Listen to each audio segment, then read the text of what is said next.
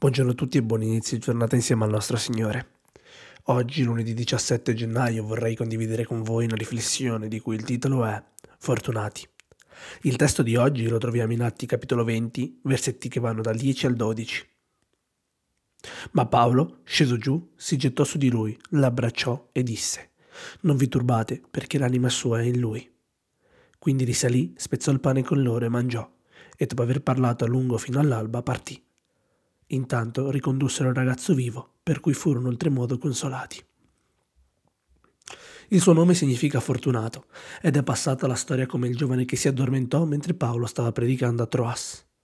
È caduto da un terzo piano ed è morto. Stiamo parlando di Euticus, che fortunatamente è risorto. Paolo aveva passato una settimana in quella città predicando il Vangelo.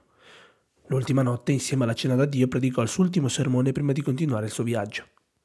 Nell'affollato piano superiore dell'appartamento, il fumo delle candele che illuminavano la stanza, la scarsa ventilazione e la lunghezza della riunione fecero sì che questo ragazzo, che doveva avere tra i 10 e i 14 anni, cer- cercasse la brezza fresca seduto sul bordo della finestra.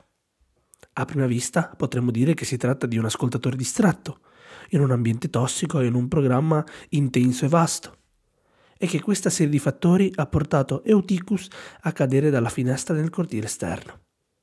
Possiamo immaginare la confusione nel pubblico, alcuni che cercano di animarlo, altri che cercano di dare la colpa. Allora Paolo, interrompendo il suo sermone, scese e cadde su di lui, proprio come aveva fatto Elia con il figlio della vedova ed Eliseo con il figlio della Sunamite. Paolo lo abbracciò e disse che era vivo, perché era risorto. Così fu portato via e tutti furono molto confortati. Potremmo dire che ci sono tanti Euticos, distratti, con un piede dentro e uno fuori dalla Chiesa, così come ci sono tanti adulti indifferenti, lontani e distratti dalle azioni delle nuove generazioni. Forse i nostri ambienti sono sovraccarichi di candele, fumo, di protocolli e cerimonie, senza la buona ventilazione della partecipazione e dell'integrazione.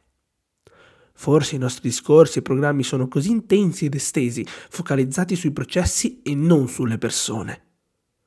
Ripeto, Potremmo dire che ci sono tanti Eutico, distratti, con un piede dentro e uno fuori dalla Chiesa, così come ci sono tanti adulti indifferenti, lontani e distratti dalle azioni delle nuove generazioni. Forse i nostri ambienti sono sovraccarichi di candele e fumo, di protocolli e cerimonie, senza la buona ventilazione della partecipazione e dell'integrazione.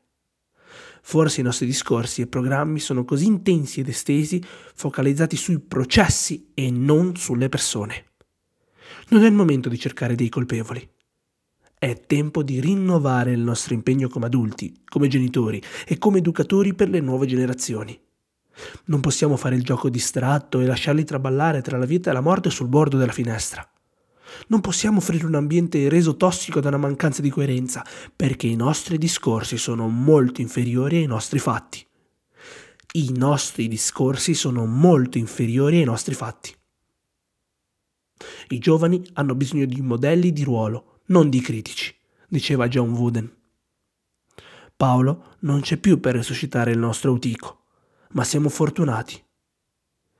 Perché l'obrador di quel miracolo vuole ripeterlo. Per l'obrador intende colui che effettuerà questo miracolo vuole ripeterlo. Ha solo bisogno di contare su di te come suo strumento. Amen.